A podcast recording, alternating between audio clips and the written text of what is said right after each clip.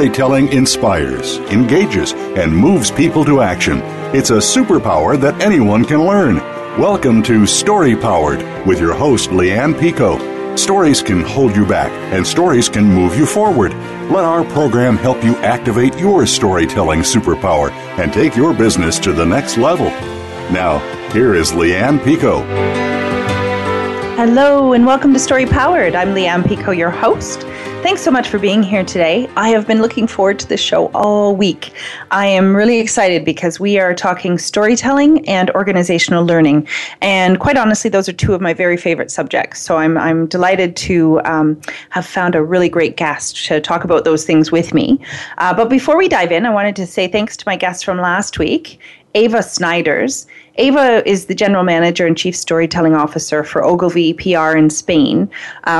She's the very first Chief Storytelling Officer in her country, and I think for Ogilvy too, not worldwide. So it's a pretty cool move that these big PR firms are now creating that kind of position. So we had a really great chat about how communications has changed over the past 20 years, and how we've moved from the push of the Mad Men advertising days to the, as Eva put it, eye-to-eye engagement. And that is often through storytelling. It's one of the most effective ways to get eye-to-eye with your audience. Have a listen to hear what Eva says about that, because it'll change your life. Or definitely your communications anyway. So have a listen in the Story Powered On-Demand Library. It's also on iTunes if you want to download it as a podcast. And so just check it out there. And then you can get all the other story-powered episodes that you missed there too. But don't do that right now, because you're going to want to hang out with me now as we're going to talk to David Hutchens. And he is the author of the new book, Circle of the Nine Muses, a storytelling field guide for innovators and meaning makers. So David is an author, business writer, and learning designer who creates communication solutions for the Coca-Cola Company, Walmart, IBM, GE, Nike, Bank of America, and others. He speaks to organizations and leadership teams all around the world on the topic of storytelling as an organizational capacity. His new book, Circle of the Nine Muses, a storytelling field guide for innovators and meaning makers, in partnership with is his new book. I'm doing really well. So I'm going to keep repeating that though, because I think I'm stumbling on it because I stayed up very late reading it last night. So I highly recommend you do that. In partnership with the Conference Board, he's creator and lead facilitator of the Team USA Leadership Experience at the Olympic Training Center in Colorado Springs, and he also facilitates the Apollo Leadership Experience at NASA's Johnson Space Center in Houston. A nationally recognized developer of innovative learning products, David's newest product is Go Team, Powering Teams to Perform, a just-in-time team training resource. Go Team's library of 18 team-related topics allow you to build your learning agenda in your own organization, tailored to your own team's needs. So he's obviously, and there's a lot more besides, so I'm looking forward to talking to David today, because he's got a lot of great experience in working with organizations of all sizes and in terms of introducing organizational learning, but also learning tools, which I look forward to hearing more about. David, welcome to Story Powered. Thank you, Leanne. Very happy to be here. I'm a huge fan of your work and your show. Well, thank you so much. So tell us, what's your story? How'd you get into story? Why do you love it? Tell us more. I'll start with a story in the year 1997, when I was a young learning designer living in Atlanta, Georgia, and I developed a product for the Coca-Cola Company that eventually led me deep into this work that is organizational narrative. And at the time, I didn't realize that that's what I was doing. And so the project that Coca-Cola came to me with was that at the time, they were early in the journey of what was known as becoming a learning organization. And so if any of your listeners are familiar with the body of knowledge that's organizational learning theory, or the work of Peter Senge as articulated in his book, The Fifth Discipline, you know, it's a really robust set of practices and frameworks that create this idea that an organization can learn collectively. Right. Yeah. And that learning can become even a competitive advantage. It's a beautiful body of work. And Coca-Cola was was one of the first organizations to say, we're going to implement this across our entire system.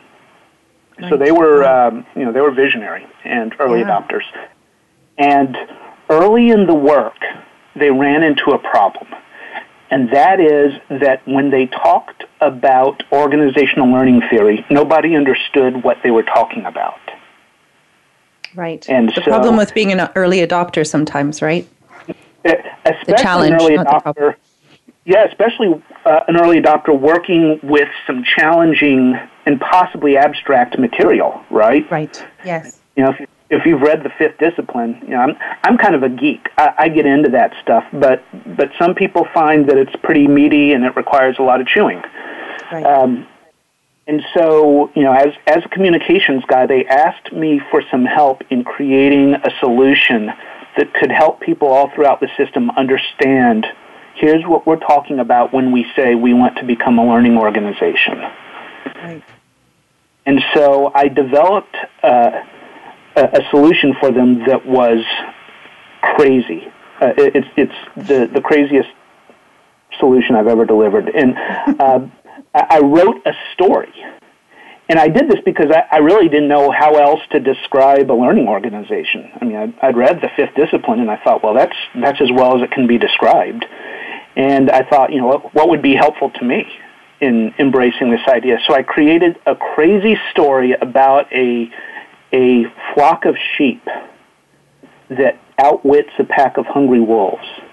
And in the process, they become a learning organization in the process, and they display many of the capabilities of a learning organization. And I called a friend of mine who is a cartoonist, and I said, I need you to draw me some funny pictures so I can put it into this manuscript that I called Out Learning the Wolves, Surviving and Thriving in a Learning Organization. Nice. And so that book, the solution ended up not working for the Coca-Cola Company.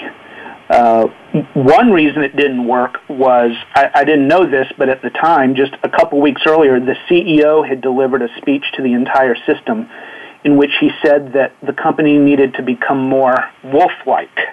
So he used a wolf metaphor, and then I cast the wolf as the antagonist in my metaphor. So... Consultants, do your homework. Yes, well, and also it's often the case with story that we grab onto those things. I think it's there was maybe no coincidence there, in a way, right? Right. There's kind of synchronicity happening. Yes, absolutely. So I brought the manuscript Out Learning the Wolves to a publisher who bought it immediately. And since then, Out Learning the Wolves has been translated into more than 12 languages. Wow. And it was the beginning of a series of books called The Learning Fables, which use talking animals and illustrations and crazy, sarcastic humor to introduce this really robust body of theory that includes, you know, disciplines such as systems thinking and mental models and team learning, all in this series that uses fables and stories. And so I was frankly caught off guard by the accidental success of these books. Right. And the fact that they continue to find an audience, a global audience, that includes MBA programs and also fourth-grade classrooms. Right. And a lot of my work since the 1990s, when I began the Learning Fables, has been kind of backing into that happy accident and saying, what happened there? What was it about these talking animals and these fanciful narratives that engaged people across all kinds of cultures and led them deep into a conversation around learning? Yeah. And so a lot of my work has been kind of unpacking that in trying to understand that, and then saying, how can we connect this to other urgent imperatives in our work and in our organization? So that's my story that kind of led me into the world of organizational storytelling. Wow. That's a really cool journey. And I love it because you know, kind of the people have spoken. So it's sometimes in storytelling and in our world, we spend a lot of time trying to convince people that story is robust, that it's a great business tool, that it's effective. Well, personally, I think it's effective in everything, but I'm obsessed. So, but we spent a lot of time talking about that. But I love the fact that people picked up what you did and made it their own before it was kind of a thing. Yeah, you know, a lot of storytellers and people who do this work begin with the justification. I think we think our audience wants us to prove it to them. So, you know, we start talking about the neuroscience and, you know, what's happening in the brain and oxytocin and mirror neurons, if you've heard all those theories. Yeah, absolutely. And what you just said is so right on. The fastest way to engage people in the power of storytelling, maybe it's to tell them the story. Yeah. And then invite them to notice their own reaction, and then invite them to tell you a story, and then collectively start doing something with those stories, start digging into them, start parsing some meaning out of them. Even in the book, Circle of the Nine Muses, you know, I felt the temptation to begin with a long first chapter on justifying why story and why does it work. Yeah.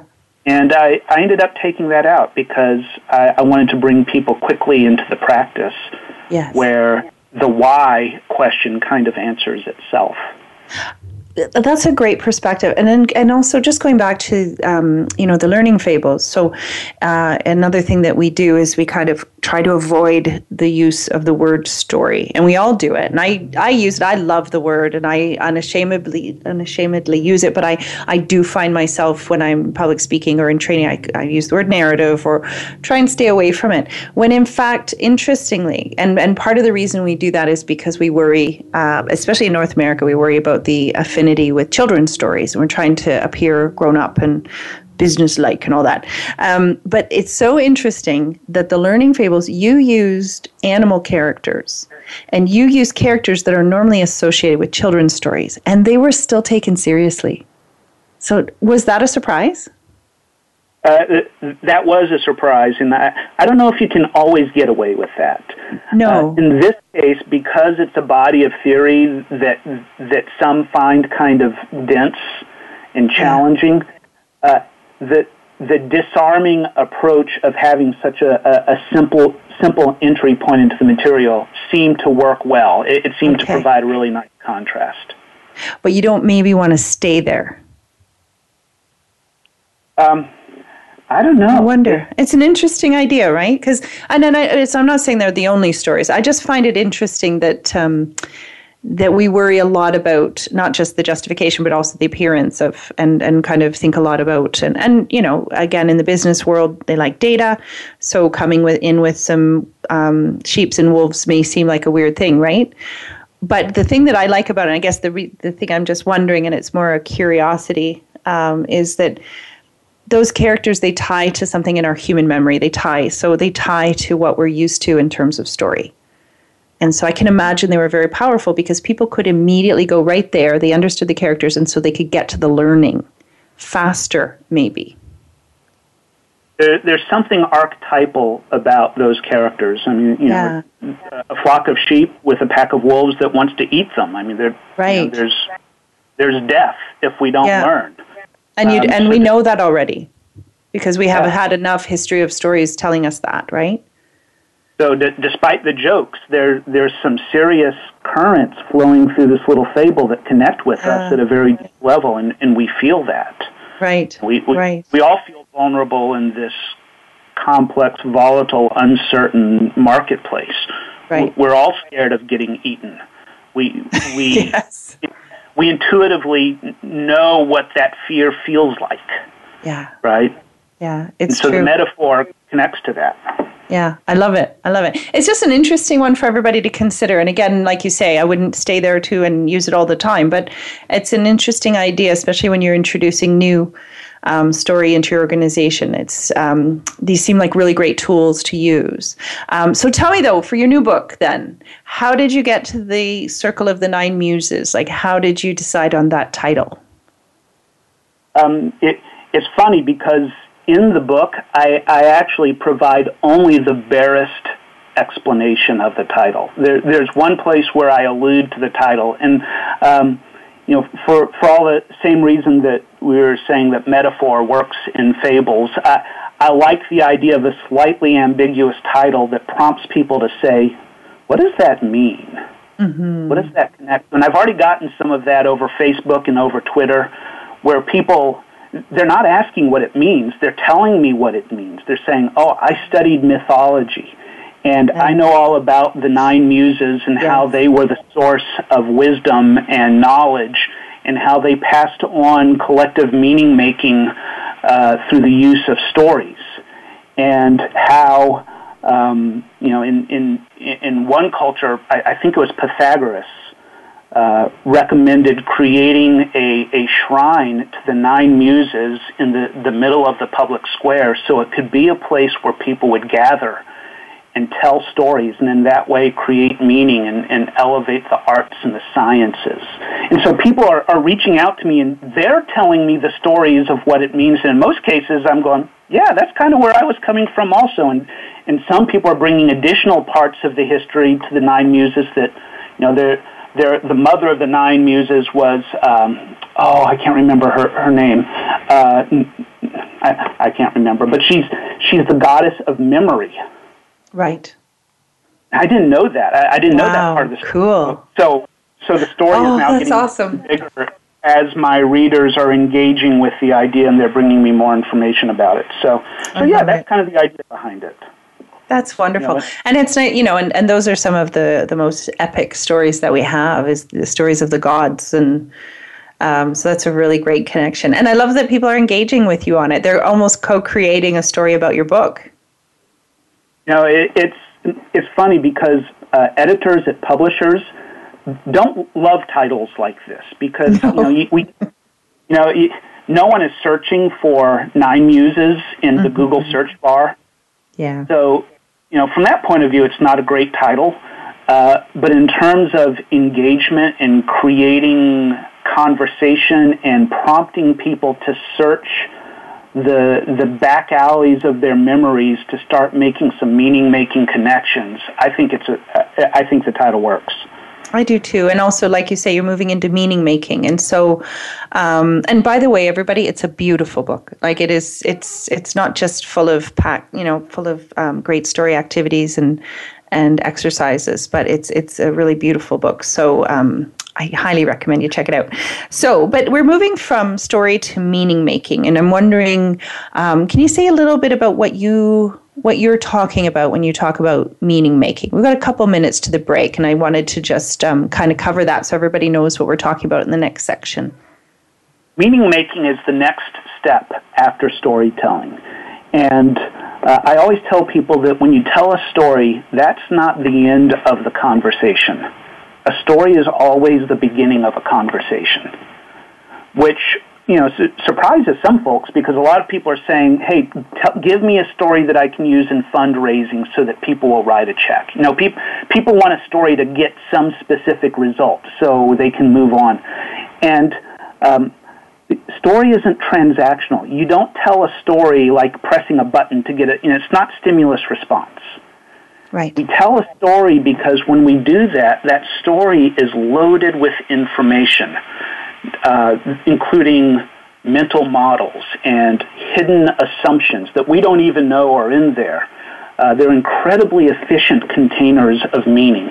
So once we tell the story, there's a whole lot of work that the team is set up to do in talking about that story and saying, what does that story reveal about us? What do we know about us because of that story? Where does that story take us? How does that story connect with the future story that we want to create? How does my story individually, and how do my highest aspirations connect with that story? So once the story is told, much of the book, Circle of the Nine Muses, focuses on all those activities that can happen after the story is told to bring the team together and start using it as a a potent force of movement and alignment in the organization so that it can start bringing people forward together. That's meaning making. I love it. And I have to say that you really have kind of brought a term. I often call it digging in, but it's not just that. It's actually, especially in terms of an organization working together in a team in a collaborative exercise, in terms of, that's why story for me is so important within organizations, and it's a great learning tool, is because that collective process of finding the current meaning and shaping a new meaning is just, it's gold. It is such a wonderful process. So thank you so much, David, for sharing that. It's I'm really looking forward to, we're going to talk a little bit more about that in the next segment, but we're also going to talk about organizational learning. So if you're kind of wondering what the heck is organizational learning, we're going to talk a little bit more in the next bit about what that means and how story relates to it. So don't go away. We'll be back in just a minute.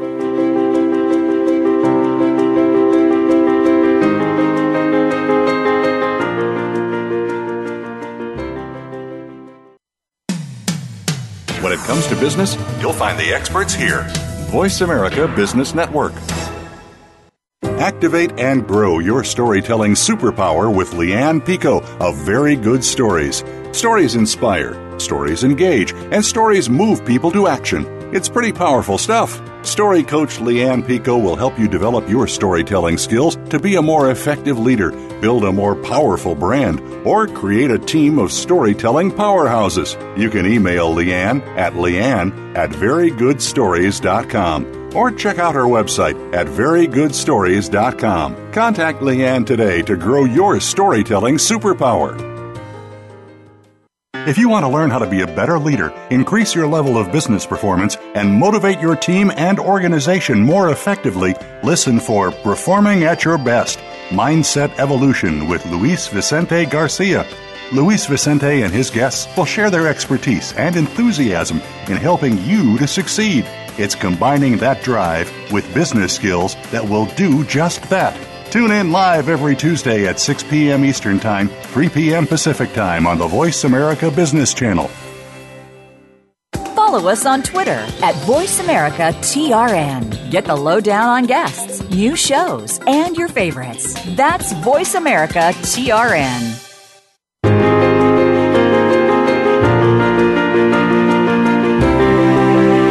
You are listening to Story Powered with Leanne Pico.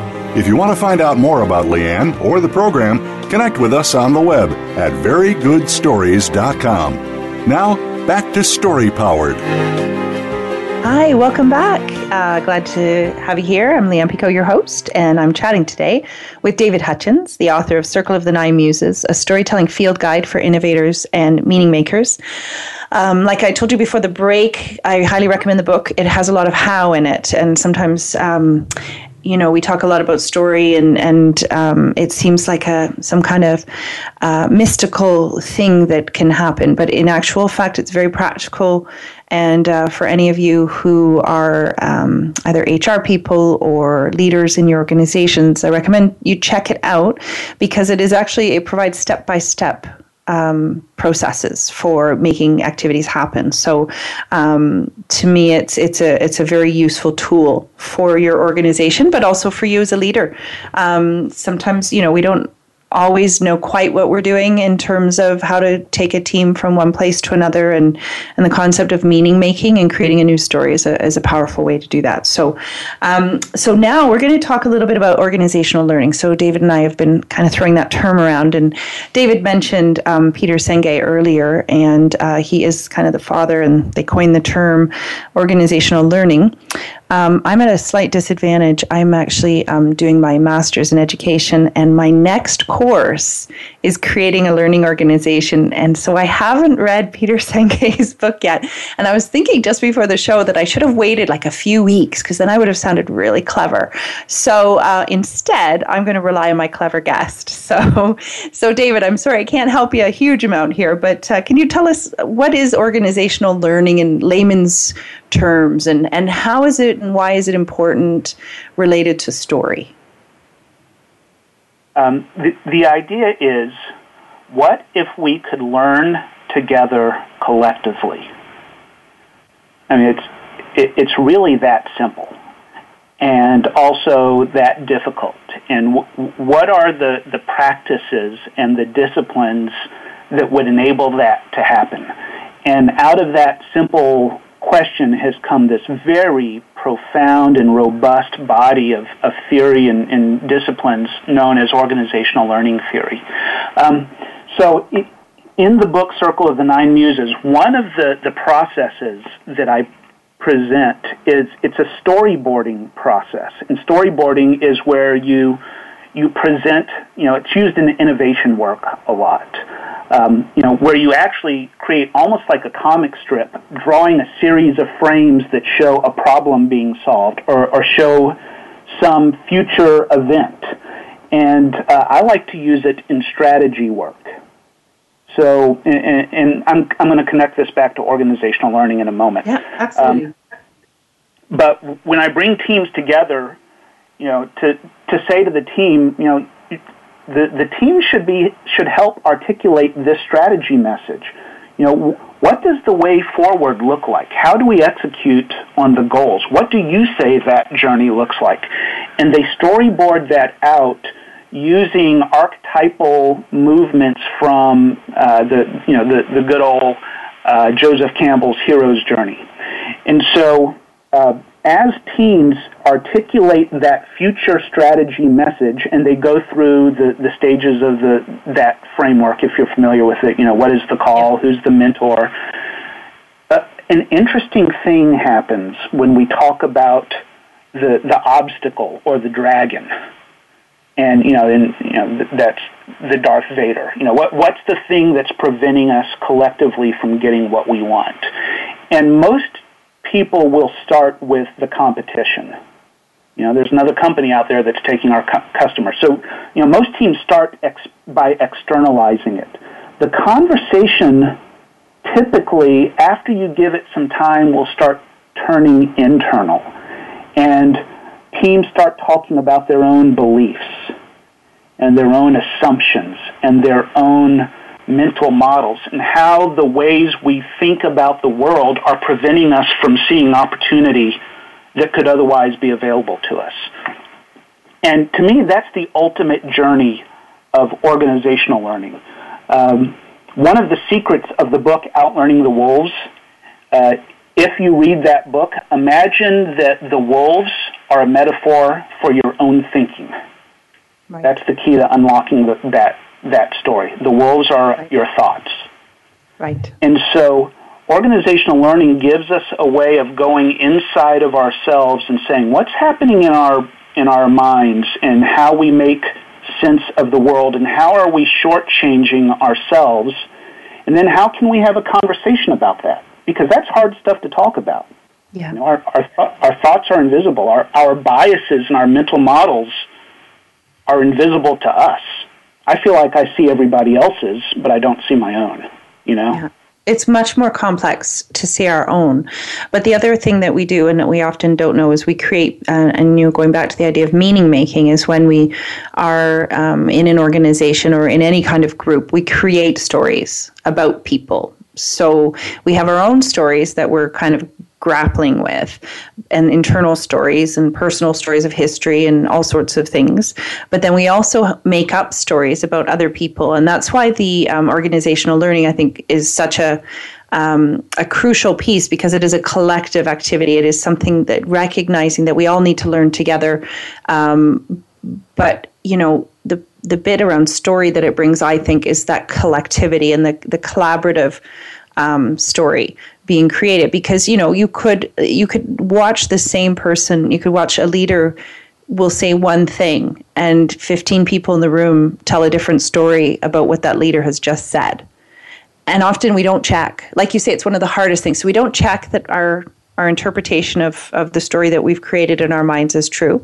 We don't check what they actually meant. We don't check, maybe they're not in a good mood that day and it's not personal or whatever it is. So the organizational learning takes it above our personal. I mean, it's our personal stuff is included, but it takes it to a place where we can actually get together and create. And I think Senge did talk about creating a community, right? And what do we do in communities? We tell each other stories. Yeah, that's exactly right. And so the ultimate destination of story work is creating the community, or you know, that shrine to the Nine Muses in the town square where we can come together and in a shared way begin presenting our stories, and then hearing one another, and then having the conversations about, you know, Leanne, in that story you told, I heard something. Mm-hmm. And then you can say, oh, that's funny. I didn't know that was in there. I heard something else, but that connects with what you said. And so then we start having this conversation. Of course, we see this break down all the time. Yeah. You know, I live in the deep south of the United States. I'm sitting in Nashville, Tennessee, as I talk to you today. This is my home. And, you know, the story has broken down recently around the symbolism of the Confederate flag. Right. You yes. know, I don't know if you heard that up in I did. Canada. Yeah. Big news. Yeah. Yeah, and so it's different groups saying, here's what this symbol represents. And another group says, we assign a different meaning to the symbol. And the first group, well, the meaning you assign is not the meaning we assign, and the meaning we assign is correct. And it creates this incredible polarization of groups as they latch on to their meaning. And now meaning making is used as a club to hit each other over the head, as opposed to create some better way of coming together and say, let's talk about meaning and the meaning we create, and let's talk about a future meaning. What's a future story that, regardless of whether we want to fly that flag or not, what's a future story that we all wish we could live into? Nice. And thank you for that example, because that's a really easy one for us to grab onto. And it leads me back to, you know, when you were talking about the storyboarding, or whether we use story circles or storyboarding or some process, there's something, and this is why I love doing the story work, and I think it's across the board for a lot of us, which is when you do these activities that are included in your book, things like storyboarding, watching the process of uncovering meaning and then crafting new meaning and then moving forward together with a shared meaning and a shared story. It has to be one of the most exciting processes. It's such a buzz watching people be able to create that new story, isn't it? It's amazing. It's what I watch and I go, this is our humanity right here. The fact that we can do this is amazing. Yeah, it's the most exciting part of story work, because I hear a lot of story work that, you know, is almost executive presentation skills, right? You know, how to tell a better story and how to really capture your audience, and that's important. I have plenty of that in the book as well, but that's not where you want to land. Once you tell that beautiful story, you're just getting started. You were saying earlier that there's problems with the word story. And I agree with that. I think there's problems with the word telling as well, the telling part of storytelling, because it creates this impression that it's a one-way transaction. You know, you almost imagine a storyteller on a stage with a microphone and then an audience who applauds politely at the end. You know, the transaction has been completed. And so I'm not crazy about the word storytelling. We seem to be stuck with it because everyone keeps using it, so I use it as well. But that's why I put meaning making in the subtitle of the book. Yeah. You know, what if instead of storytelling, what if we called it story making? Yes. Or what if we called it sense listening? Absolutely. You know, why don't we make up a new word that gets to the more significant part of the process? More than half of the work happens after the story is done. And so, that's what Circle of the Nine Muses is about. Yeah, and I agree with the storytelling. I try not to use it very much, and I am stubborn. I still use story, but whether people understand me or not, I don't know. But that's kind of the premise with Story Powered, was it's kind of like, you know, story powers all of our interactions. And so you know, organizationally, personally, all over the place. So I'm very glad you brought that up, because it isn't a one-way street. And yes, it's a great marketing tool. Yes, it's a great presentation tool, leadership tool. It's a way of enabling people to understand what you mean quickly, which is amazing. And I love all that too. But one of the things that's worrying is thinking about people. You know, I've read an article this week curated by Karen Dietz, who is in your book. Awesome and amazing story person. It was a great article, but it was talking about the death of storytelling, that it's already over. And the data is coming back. And I was just, I really struggle with that, because I thought, no, there's so much more. We have not even started yet. Story in organizations. So this is why I was so glad to talk to you about it today, because there's so much depth to how we can use story. And it's already there. We're not imposing something new. People are already telling stories in organizations, right? Yeah. You know, in a way, I won't shed a tear when the death is finally here, because there's the fad part of this. Yeah. You know, it is right. Management buzzword now, and that's fine. You know, we all need those buzzwords. You know, some way of framing a collective conversation before we move on to something else. And once we're no longer in the spotlight, then we can roll up our sleeves and get to work. You know, there's a lot of story consultants right now, and I've even heard people say that the field is getting crowded, and it's not. It's not getting crowded. We are all story workers. Yes. There's room for much more, and we're the work isn't done. The work has barely started.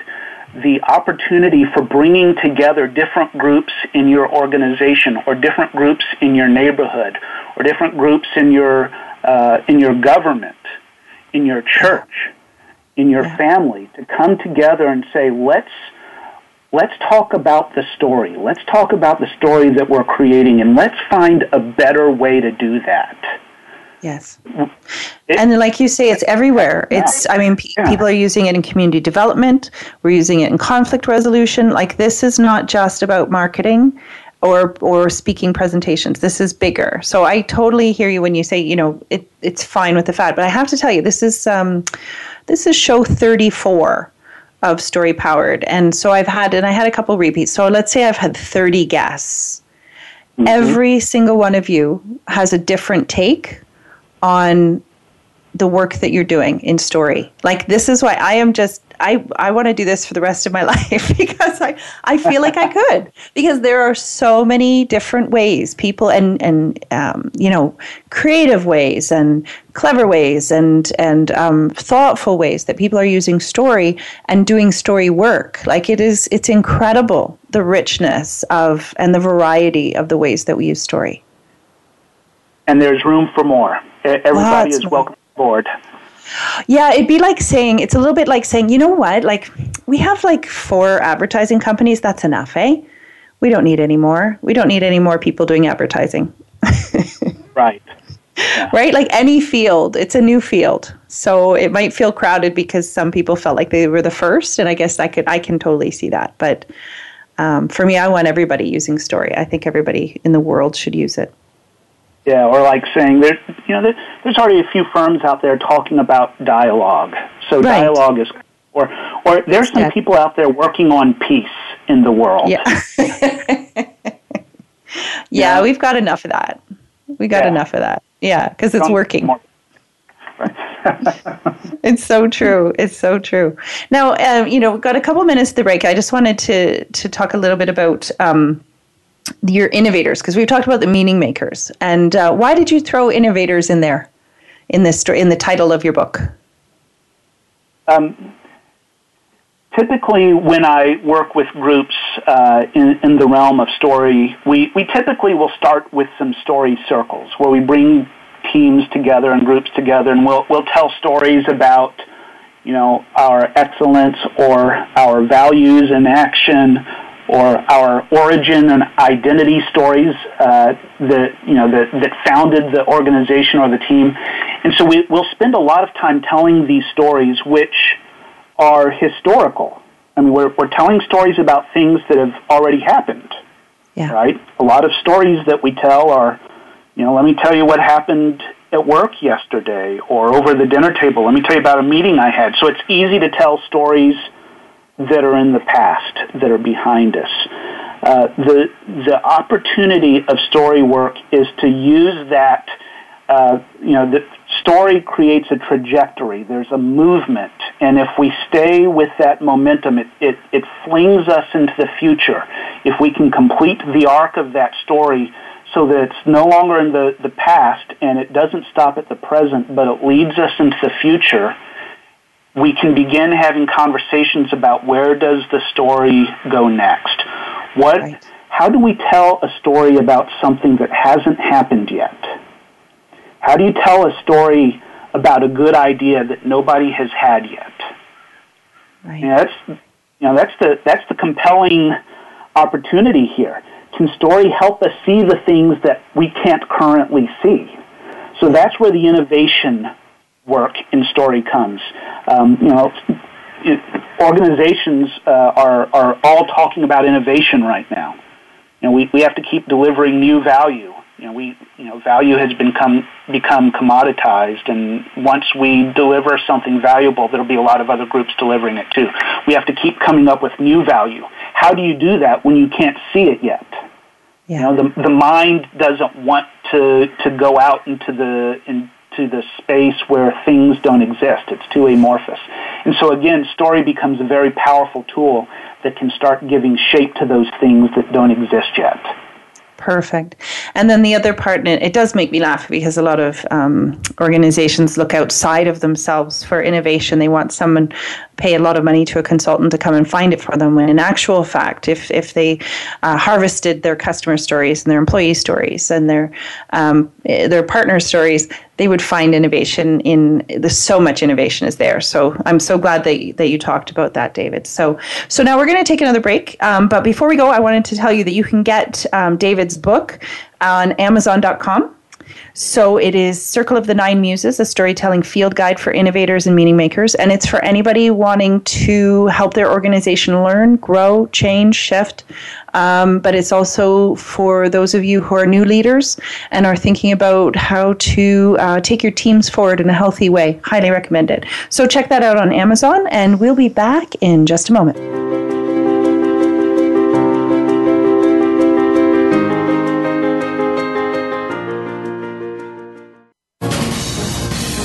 Voice America Business Network, the bottom line in business.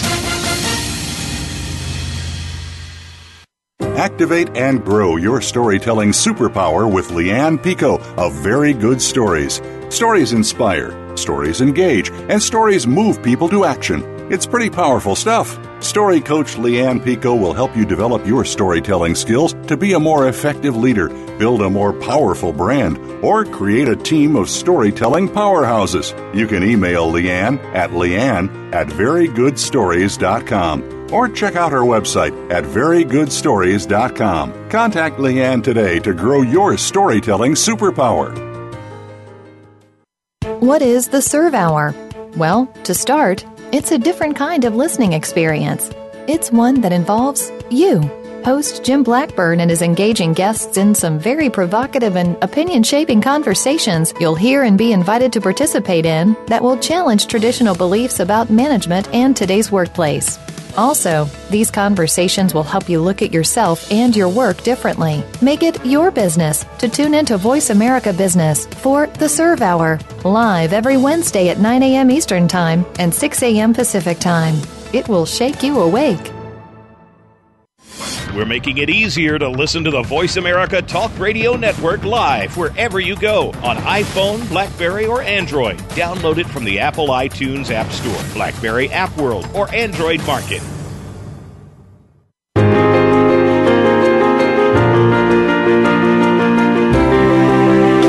You are listening to Story Powered with Leanne Pico. If you want to find out more about Leanne or the program, connect with us on the web at verygoodstories.com. Now, back to Story Powered. Hey, welcome back. I'm Leanne, and I am chatting today with David Hutchens, author of The Circle of the Nine Muses, a storytelling field guide for innovators and meaning makers. So before the before the break, we were chatting a lot about meaning making and about collective story and creating ways to tell our story together as an organization. And you know, we're talking about organizational learning, and sometimes I think that we put like big quotations around that.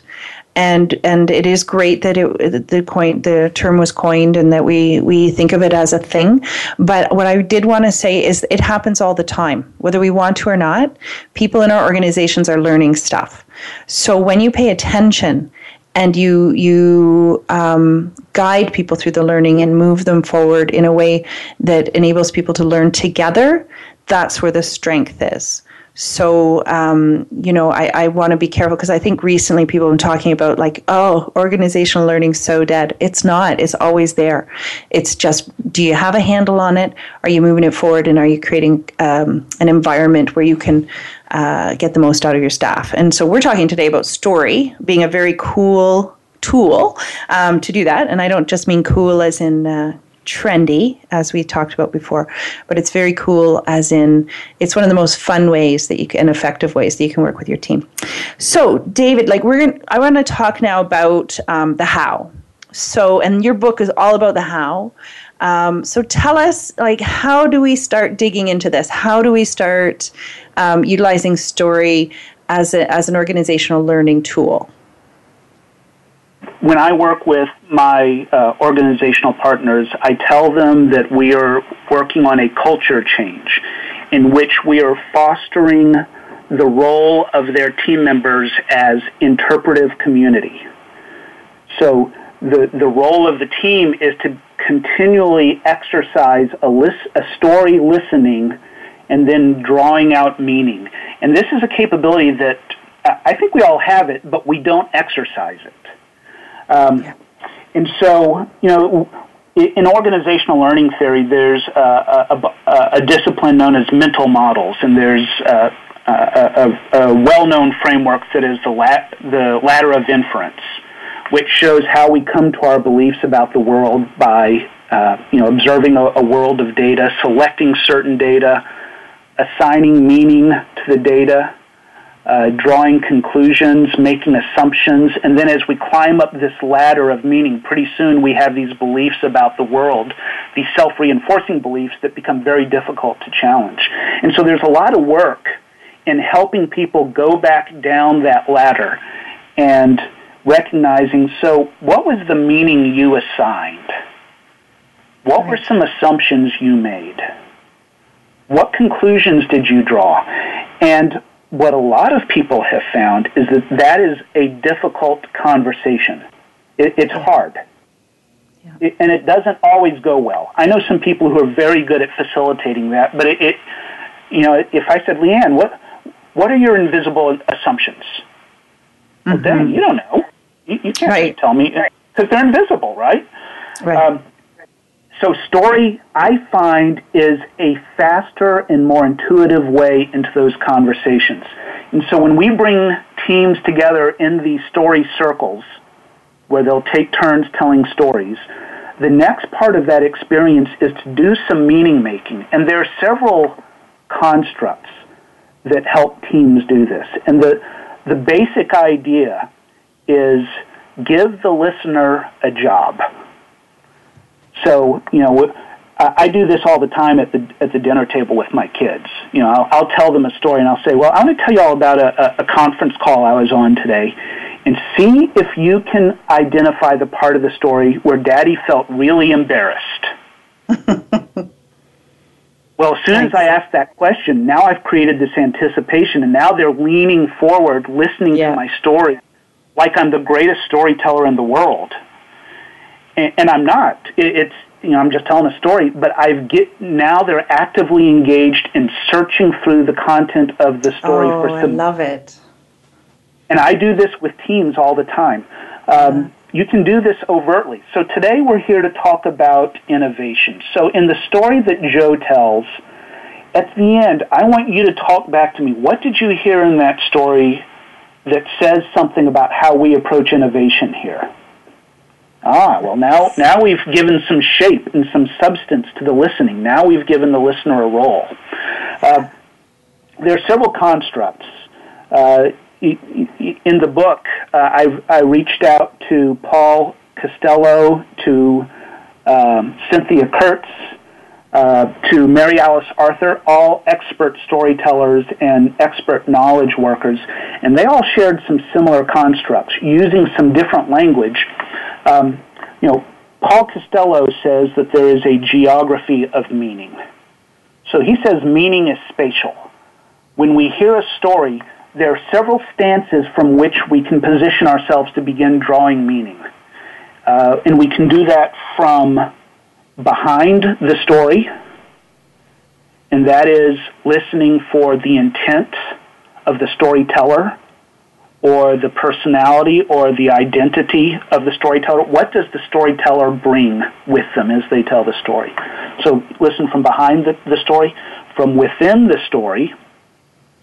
Now we're talking about what's in the story text. What did you notice happen inside the story? When did you hear conflict in the story? When did you hear something change? So there's a series of questions that allow the team to start talking about what's inside the story. And then the third geography is in front of the story. How does that story connect to us? What does that story tell us about who we are? What did that story connect to for you? What did you think of? What can we draw from that story that could help us moving forward? So, I use one construct that I describe in the book that Mary Alice Arthur talks about, called the harvester-witness construct. If we have groups of three people, one person will tell a story, one person will be the harvester, and one person will be the witness. The witness, after the story, the witness provides feedback. Here's what I noticed about you, Leanne, as you told the story. I noticed that you become very passionate when you talk about your team members. Right. Or I noticed that you have a quiet authority about you that makes me trust you. I mean, it's feedback about the person. Yes. Or the experience. Or it can be feedback about us. I noticed that my heart started racing when you talked about the customer call that went bad. Right. I noticed I became really engaged. So it's the story phenomenon, the event. Then the witness, or that's the witness, the harvester says, I heard something in your story, Leanne. I think that was really a story about trust. You'll go, really? Wow. Now that you say that, you're right. It is a story about trust. Well, yeah, and it made me think of some other things as well. So the harvester starts pulling out the meaning that's within the story. And we can do this within rounds, and it's a very simple construct. It's as easy as what I just said, and people are often surprised to find how easily they're able to step into that meaning-making role, and even perhaps more transformative is the effect on the storyteller. The teller tells the story. Now the harvester and the witness are bringing all this meaning back to the teller, and it's emotionally overwhelming for the teller. Wow, I didn't know that I was heard. I'm not used to being heard like that. Yeah. I'm not used to being understood. I'm not used to having people join with me like that. And so it can be a really profound experience for folks.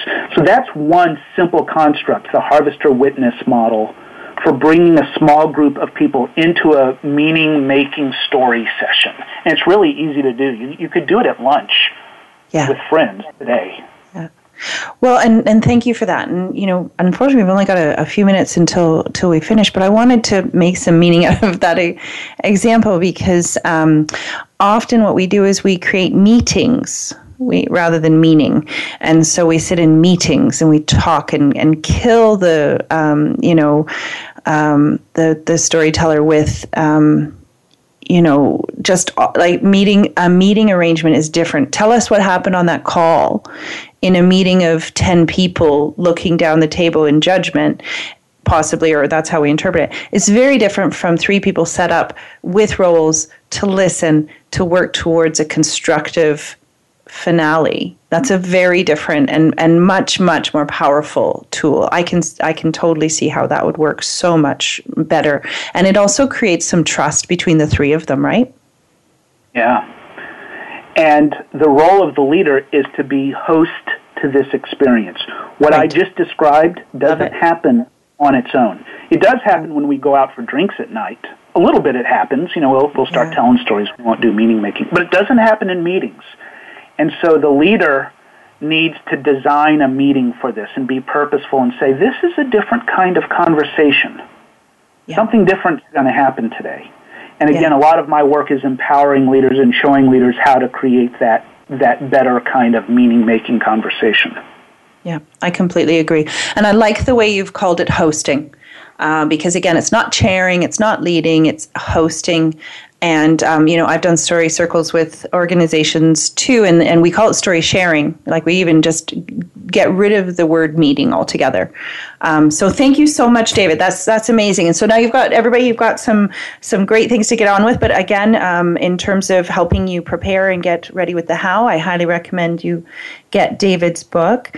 David, thanks so much for being here today. This was fun. Thank you.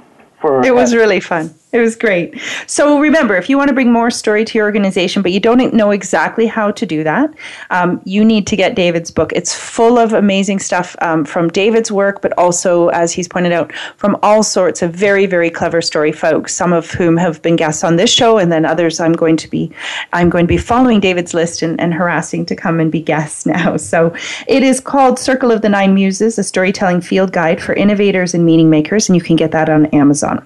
You can also connect with David if you want to talk to him about working with your business or your organization at david@davidhutchens.com. So next week, I'll be chatting with Claire Taylor, co-founder and managing director of the Story Mill in the UK. Claire is also the author of The Tao of Storytelling, and we're going to talk about extracting the wisdom from our own personal stories. So today we're talking a lot about story listening organizationally. We're going to talk about it on a personal level next week. So I also wanted to let you know that I'm working on a new project at the moment that will be that may be of interest to you. I'm creating an online story community called the Story Powered Institute. Similar to the radio show, it will be a place to talk story, think story, and grow story, because as we know, story makes the world a better place. So if you want to get on the launch list and be the first to know about the Story Powered Institute, you can email me at leanne@verygoodstories.com. So Story Powered is on every Tuesday at 1 p.m. Eastern Time and 10 a.m. Pacific on the Voice America Business Channel. Thanks so much for joining me, Leanne Pico, and Story Powered. I will see you next week with more story.